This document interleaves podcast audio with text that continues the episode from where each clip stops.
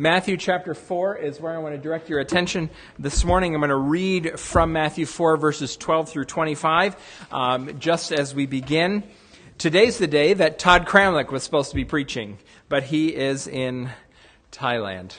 And uh, next week is the day that we were supposed to have uh, the Souzas visiting with us, uh, but they're hopefully they expect to be leaving Brazil to come to the United States next week you could pray for them about that. Things change daily uh, when it comes to international travel.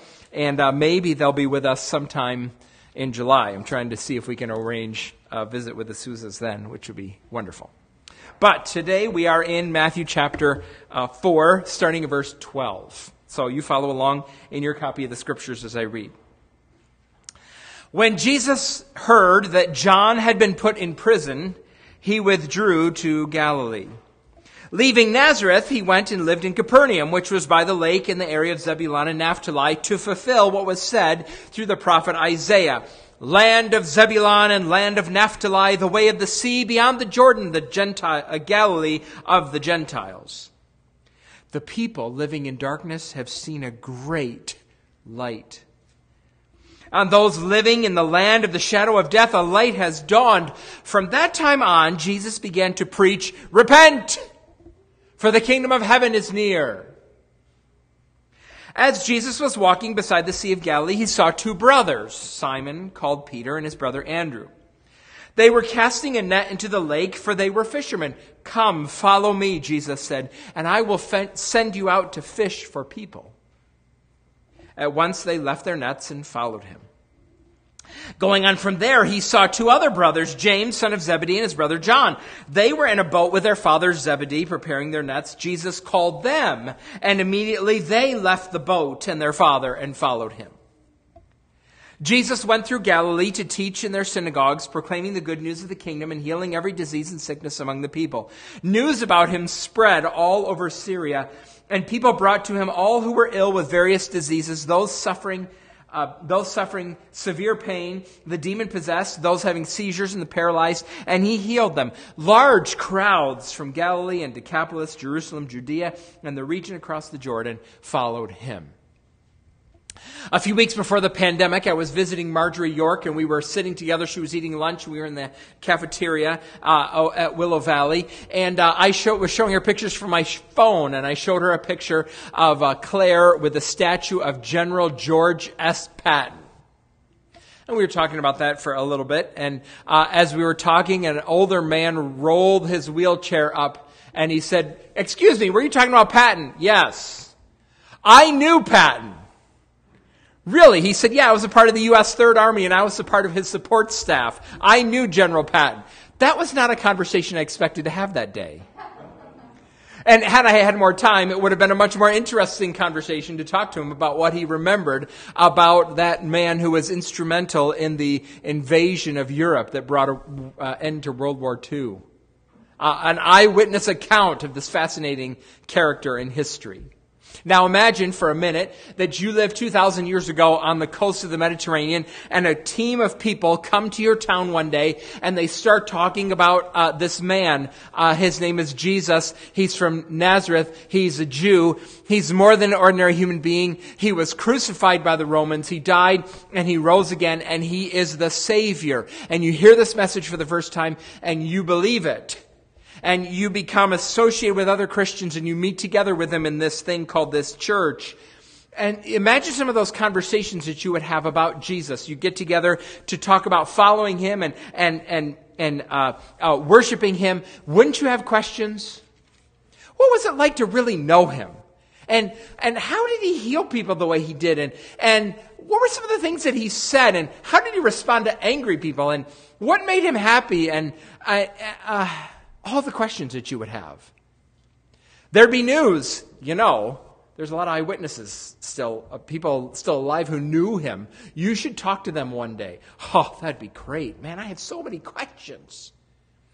And because of those questions, in part to answer those questions, we have four parallel accounts in the Bible, in our Bibles, of the life of Jesus. Written by eyewitnesses or those who spoke to eyewitnesses to answer those questions that people would ask. But they're more than just collected stories because the eyewitnesses, when they would hear the questions, and can you imagine how many of the questions they heard and how often they heard them? But when the questions came, people, uh, the, the, the eyewitnesses would hear themes or repeated questions um, questions that would relate to uh, how to follow Jesus. Uh, what does it mean to be his followers? So they wrote these books, and they're not just collected stories, but they're stories with the intent of helping people follow, help his followers follow Jesus more faithfully. Make no mistake, Jesus makes demands of his listeners. You, you don't have to, you can say no to Jesus. He, he makes demands. You can say no, but there is no question that he makes those demands. I think you can make a pretty good case that Jesus is history's most popular figure who is also history's most co opted figure. His face, or at least what we imagine him to look like, his face and his words have been used to support almost any cause that, that uh, people have cared about. Was there anybody who really knew what he was like and what he really said and what he really meant and what he meant and, and how that implies or what that implies for us as we follow him? Yes, we have that, those, that material, that information is in the Gospels. When we come to chapter 4, we're at the end of Matthew's introduction. He's already told us a lot about Jesus. He has foreshadowed for us how the people in Jerusalem are going to respond to him. They're not going to be impressed. He's told us about how Jesus is the culmination of the hopes and expectations of the prophets of the Old Testament. We know that from John the Baptist. Uh, we know that Jesus is the one who has spiritual power to defeat our spiritual enemy. We see that in the temptation. And here at the end of chapter 4, there are th- three scenes where uh, Matthew introduces us to three more images of the Lord Jesus that are going to unfold in the story. And I want to walk through this text. Um, I want to give you those images. The wording of them I borrowed from Frederick Dale Bruner. Uh, Bruner. I want to give you those images, and then I want to think with you through those images. How, what does this imply for us as we're trying to follow Jesus? So, three, three images to see about Jesus in this conclusion. Here's the first one Jesus is the light of the nations, He's the light of the nations. Let me ask you a question. Where would you find Jesus? If you walked into a high school cafeteria, where would you find Jesus? Now, I don't, I don't know if this is true or not, but stereotypically, high school cafeterias are the most segregated places in America, right? Not necessarily segregated by ethnicity, but by interest group. So here's the jocks, and there's the nerds, and uh, there's the popular kids, and there's the rebels, except they're not there; they're out smoking somewhere. And and there's there's the really smart kids, and then there's a section that's just left for people who don't have another group to hang out with. They have found themselves, and they're sitting at that table. Where would Jesus be sitting in the cafeteria? Well, Matthew tells us where he was, and he tells us why he was there. So verse 12 begins with Jesus going to Galilee. He was born in Galilee. Galilee's the region where the town of, uh, no, sorry, he was born in Judea. He was born in Bethlehem. He grew up in Nazareth, and Nazareth is in the region of Galilee. He wasn't there. He's not there, at least at the beginning of verse 12. Probably he was down south in Judea. I'll show you a map in just a minute. Um, he was there where John was ministering, but after John's put in prison, Jesus goes back up north to Galilee. And he leaves his hometown of Nazareth and moves to a new town, Capernaum. It's a lovely village by the lake, uh, by the Sea of Galilee. And he goes there, and Matthew sees in him moving there the fulfillment of prophecy. There's that passage, that, that familiar formula that Matthew uses to fulfill what was said through the prophet Isaiah. Uh, Matthew uses that phrase a lot, doesn't he? We've already seen that first three chapters of this book. Um, we should talk about the differences a little bit between Galilee and Judea. So Judea is in the bottom of this map. You probably have a map in your Bible, right? Because if you had a Bible without a map, you would sell it and go buy a Bible with maps because every Bible needs maps. Well, here's a map um, Judea is uh, orange and in the south, and Galilee is yellow up in the north. There's all those towns there. We don't need to know those, but since I have a pointer, I can do it, right? Capernaum is right there, of course, along the Sea of Galilee. There's Nazareth. So he moved a little bit to the northeast. Um, Galilee and Judea are quite different regions. Galilee is uh, more diverse. It's more diverse ethnically because it's more diverse ethnically. It's more diverse religiously. You can see Isaiah the prophet and then Matthew echoing it calls it Galilee of the Gentiles. There were more Gentiles up in the north. It's a lush region. It's a prosperous region, a good place for farming. There's eco- economic uh, pr- produce to come from the Sea of Galilee. There's a lot of people up there. Um, but they don't have the reputation up in Galilee because they're so close to the Greek areas of Syria. They don't have the reputation in Galilee for being as religiously faithful as they do in the south, in the south in Judea. I say religiously faithful. You might also say self-righteous. Because in the south, Judea is where, uh, well, it's a more mountainous range, so people don't mix quite as easily, and uh, more, uh, uh a higher percentage of Jewish population, and Jerusalem, the heartbeat of uh, the temple, the heartbeat of the religion of the Jews. Matthew says something different, though, about this area. He, quoting Isaiah, says that it's a place of darkness, spiritual darkness. My translation actually in verse 16 says the people living in darkness, and then on those living, your translation might say sitting. Sitting. If it's so dark that you can't even walk, and all you can do is sit, it's very dark. Very spiritually dark. It's so dark. They, as it were, live in the land of the shadow of death. It's dark. It's just dark. Now, there's a couple things to note from this, from this observation that Isaiah and Matthew are making about this region. Uh, it helps us think about a compelling question that, that followers of Jesus ask sometimes. We talk about it uh, quite a bit, actually. How do we, as followers of Jesus, think and talk about those who are not followers of Jesus in other religions? How do we evaluate those who make truth claims that are contrary to what the Bible teaches or contrary to who Jesus is? Or they, they have a faith tradition that doesn't have a place for Jesus. The popular opinion is to say that all religions are basically the same and they have some light. All of them are helpful in some way. That sounds very open minded. It sounds very tolerant. It does not sound very apostolic. Because Matthew wrote about that region as a place of darkness. And there is only darkness until the light of Jesus shows up. Second thing to note from this is that, that Jesus coming, it's, this is a reminder because he goes to this very dark place. This is a reminder that his coming is wholly all of grace. It's a mark of grace. Jesus did not go to the people who deserved him to come. He did not come to the semi enlightened. He didn't come to the semi spiritual. He didn't come to those who were looking for the light. He came to those who were in the deepest dark. Now, now there's no one, none of us who deserve for him to come. But here he comes into this very dark place, all of grace. Jesus comes to those who are broken and those who are stubborn and lost and angry and confused and proud and stuck. Friend, there is no level of darkness in your life that Jesus cannot bring light to.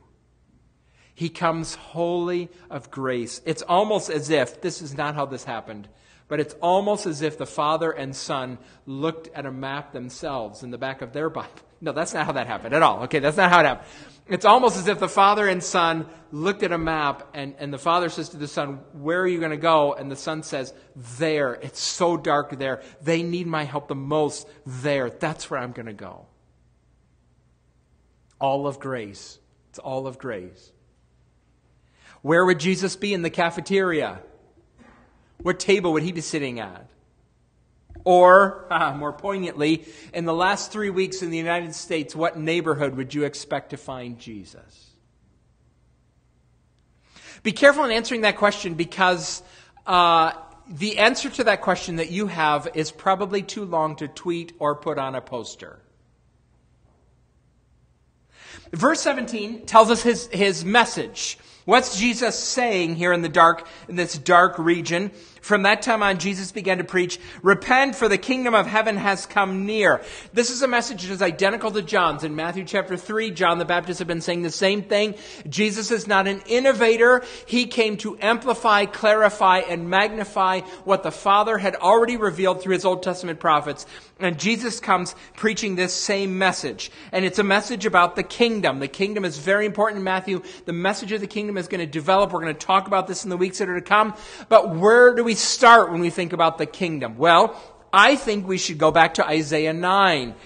So in Matthew 4:15, um, Matthew has quoted already from Isaiah 9, verses 1 and 2. And then in verse, so, so when we think about the kingdom, let's go back to Isaiah 9 and think a little bit about what's there. And I want to show you a verse that you all know. Isaiah 9, we read this at Christmas time. And see, is there kingdom here? For to us a child is born, to us a son is given. And the government will be on his shoulders, and he will be called Wonderful Counselor, Mighty God, Everlasting Father, Prince of Peace. Of the greatness of his government and peace there will be no end. Government, there's a kingdom word right there. He will reign on David's throne and over David's kingdom, establishing and upholding it with justice and righteousness. From that time on and forevermore, the zeal of the Lord Almighty will accomplish this. Here's the kingdom that we're thinking about. And what's important here to note is the kingdom is near because the king has arrived. In Matthew 4, here comes that promised son. He comes to a very dark region to shine light. He's the wonderful counselor, the mighty God, the everlasting Father, the Prince of Peace, and he's bringing David's kingdom. To be ready for that kingdom, requires a reorientation of your life. That's why he says, Repent! Repent! Again, Jesus magnifying and amplifying the message of the Old Testament. This word repent is one of the favorite passages of the Old Testament, or words that Old Testament prophets used to use. In my Bible, it's most often in the Old Testament translated to the word turn. The prophets would stand up in ancient Israel and they would say, Turn! Turn back! You who are wandering away from God and all that He planned and purposes for you as His people, turn back, turn back. And Jesus comes and says the same turn back, repent, turn back. This reorientation of your life. Matthew's readers would know that as followers of Jesus, they're in this turning back process. And Matthew here is affirming and confirming them in what they're doing. They're in process. We are, followers of Jesus, are repenting people. We're turning back people. Now, that reorientation takes shape as we move to the second image that, the, uh, um, that Matthew uses in this next scene, in this passage. Jesus is the light of the nations. Secondly, he's the Lord of the church. He's the Lord of the church.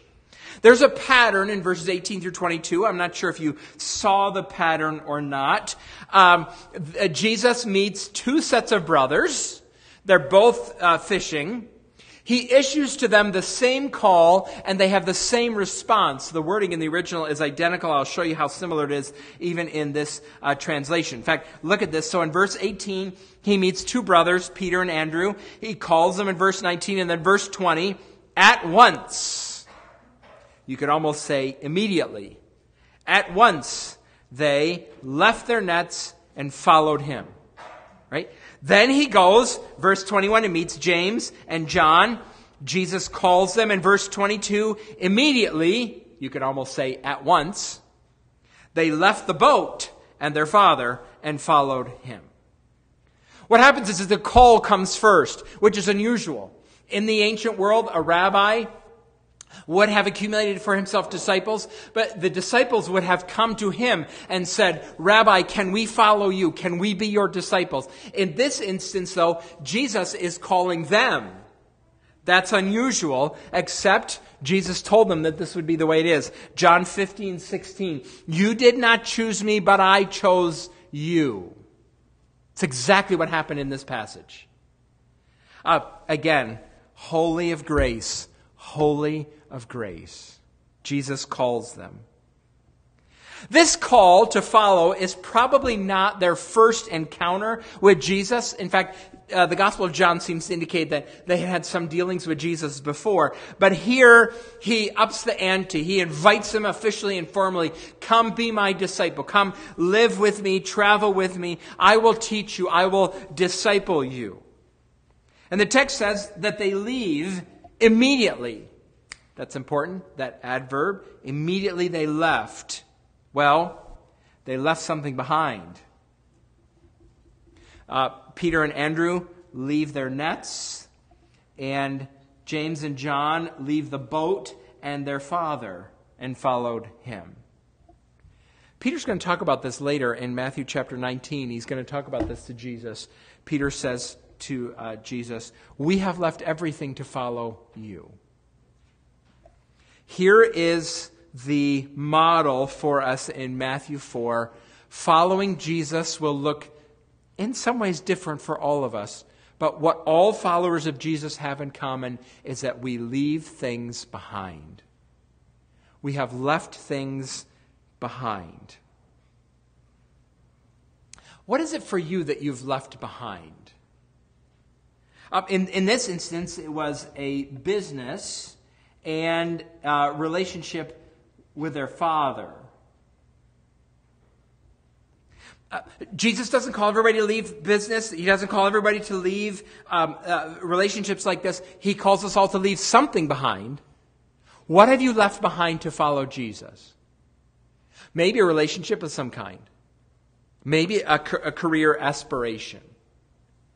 Sometimes the call to follow Jesus involves leaving behind good things, other blessings he's provided. Sometimes the call to follow Jesus means leaving behind things that you really shouldn't be clinging to in the first place. What is it that you have left behind? Some of you struggle with this. You struggle with this because you keep picking up back up what you're supposed to leave behind. Can you imagine if uh, during the three years Jesus is leading Peter and Andrew and they're following, and Peter carries those nets those three years? Jesus says, You should have left those back in Capernaum. It reminds me sometimes, uh, this didn't happen often, but when our children were especially little, okay, kids, we're going to go for a walk, we're going to go for a hike, get ready to go. And their idea of getting ready to go is collecting 42 stuffed animals. And you say, no, no, no, no, no. We're walking through the woods. You don't need those stuffed animals. Yes, I do need those stuffed animals. No, you don't. Leave them behind. Has the Holy Spirit said to you, Leave that behind. I'm a member of Generation X, so our greatest uh, hobby at this point in time is to watch millennials and uh, boomers fight with one another and complain about each other. It's a great joy. Uh, we don't care about anything except we find joy in watching them argue. And one of the ways that, uh, that, uh, that boomers complain about the millennials is they complain that millennials don't make decisions. They refuse to choose. Mark Dever wisely, uh, gently calls this worshiping at the altar of opportunities. Um, I can't make a choice because I have all of these opportunities, and if I choose one thing, it means saying no to everything else.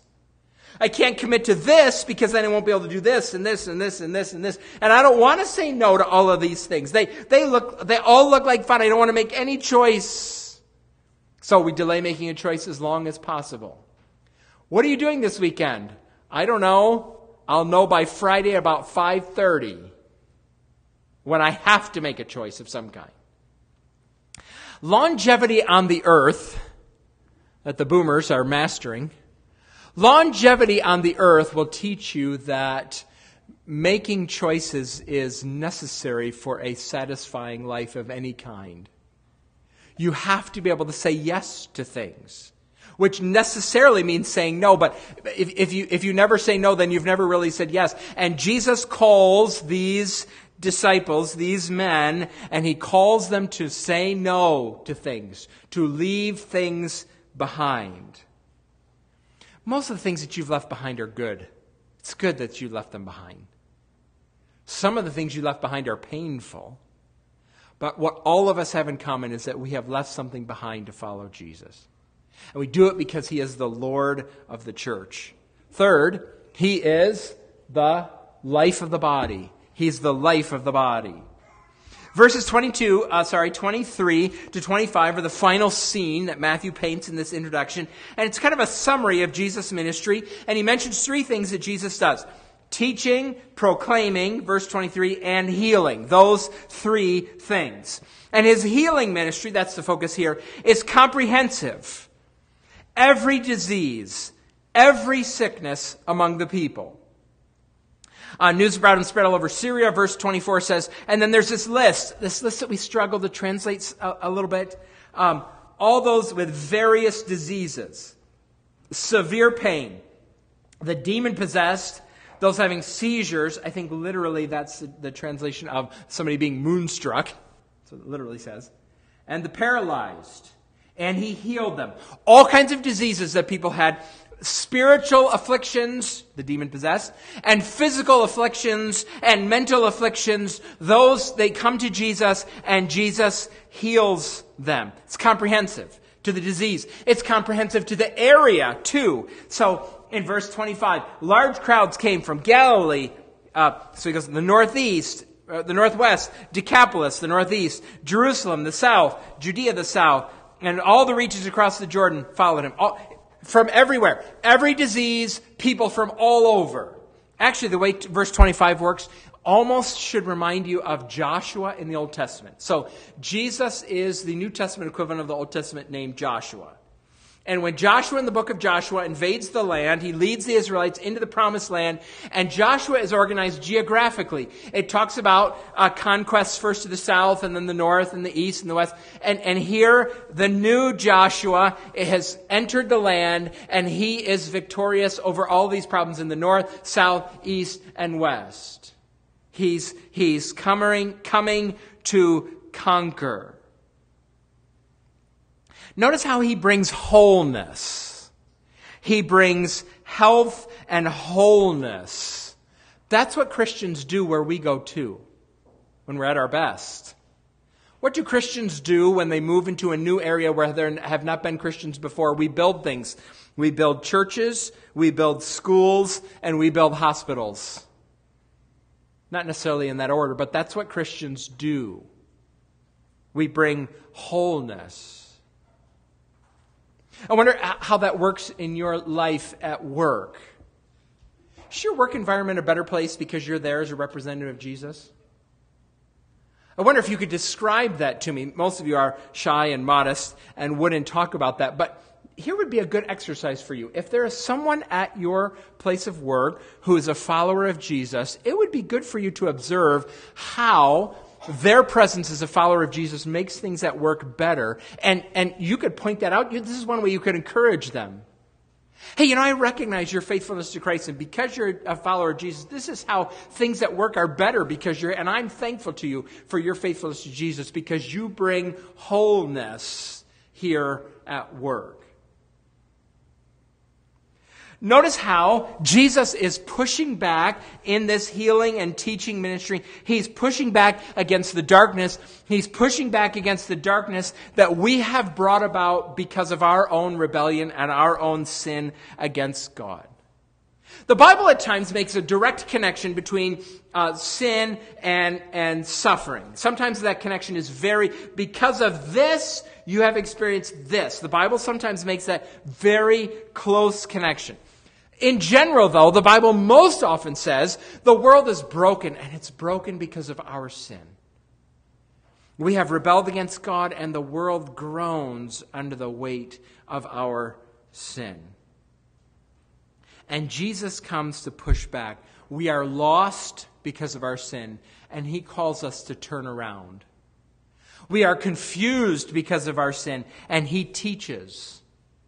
We are sick because of our sin, and he comes and heals. And Matthew's going to teach us we are guilty because of our sin, and Jesus suffers and dies. Here's the problem that has one solution Our sin problem has one solution. And the, uh, Jesus pushes back against the darkness in Matthew 4. At the end of Matthew, Jesus takes the darkness to himself and upon himself, and he suffers in our place on the cross, bearing God's wrath. He dies, rises again, and he welcomes into his kingdom. He welcomes and gives life and forgiveness to all who will turn and receive him and trust in him as Savior. He begins this pushing back here in Matthew 4. It's going to continue all the way through the book. All of these themes we're going to see through uh, the book. That's the end of Matthew's introduction. And we're going to see this fleshed out more and more and more. Do you know the name William Allen White? Have you ever heard of William Allen White? William Allen White was a, uh, a relatively well known uh, journalist in the 20th century. This is not a great picture, but it's uh, one of the only ones that we can find. His, a picture of William Allen White on the left with his hero, Teddy Roosevelt. Uh, he met, this is them in 1910 or 1912. He met Teddy Roosevelt in 1897, and look what he said about his encounter with Teddy Roosevelt. He sounded in my heart the first trumpet call of the new time that was to be. I had never known such a man as he, and never shall again. He overcame me. And in the hour or two we spent that day at lunch, he poured into my heart such vision, such ideals, such hopes, such a new attitude toward life and patriotism and the meaning of things as I had never dreamed men had. After that, I was his man. Now, Teddy Roosevelt was a charismatic character, but he was not God in the flesh. And think about here the Lord Jesus appears on the scene. And Matthew is describing him, and the question is how do you respond to him?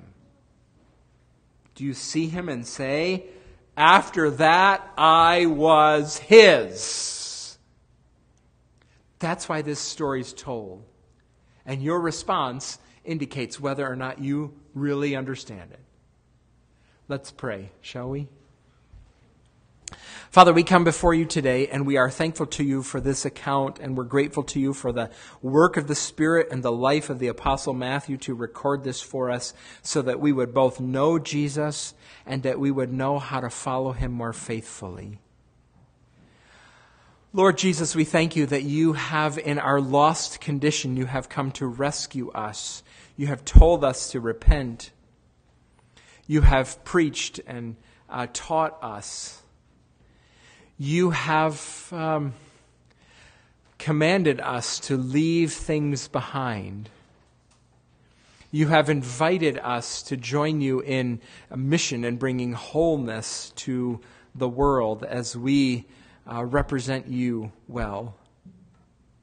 Help us, Lord in our families and in our neighborhoods and at work to bring the wholeness in your name that brings life and hope and joy. Teach us to truly let go of the things that you have called us to leave behind, that we might follow you more faithfully, you who are our Lord and Master, and our Savior, and our coming King. We pray these things in the name of the Lord Jesus, saying, Amen.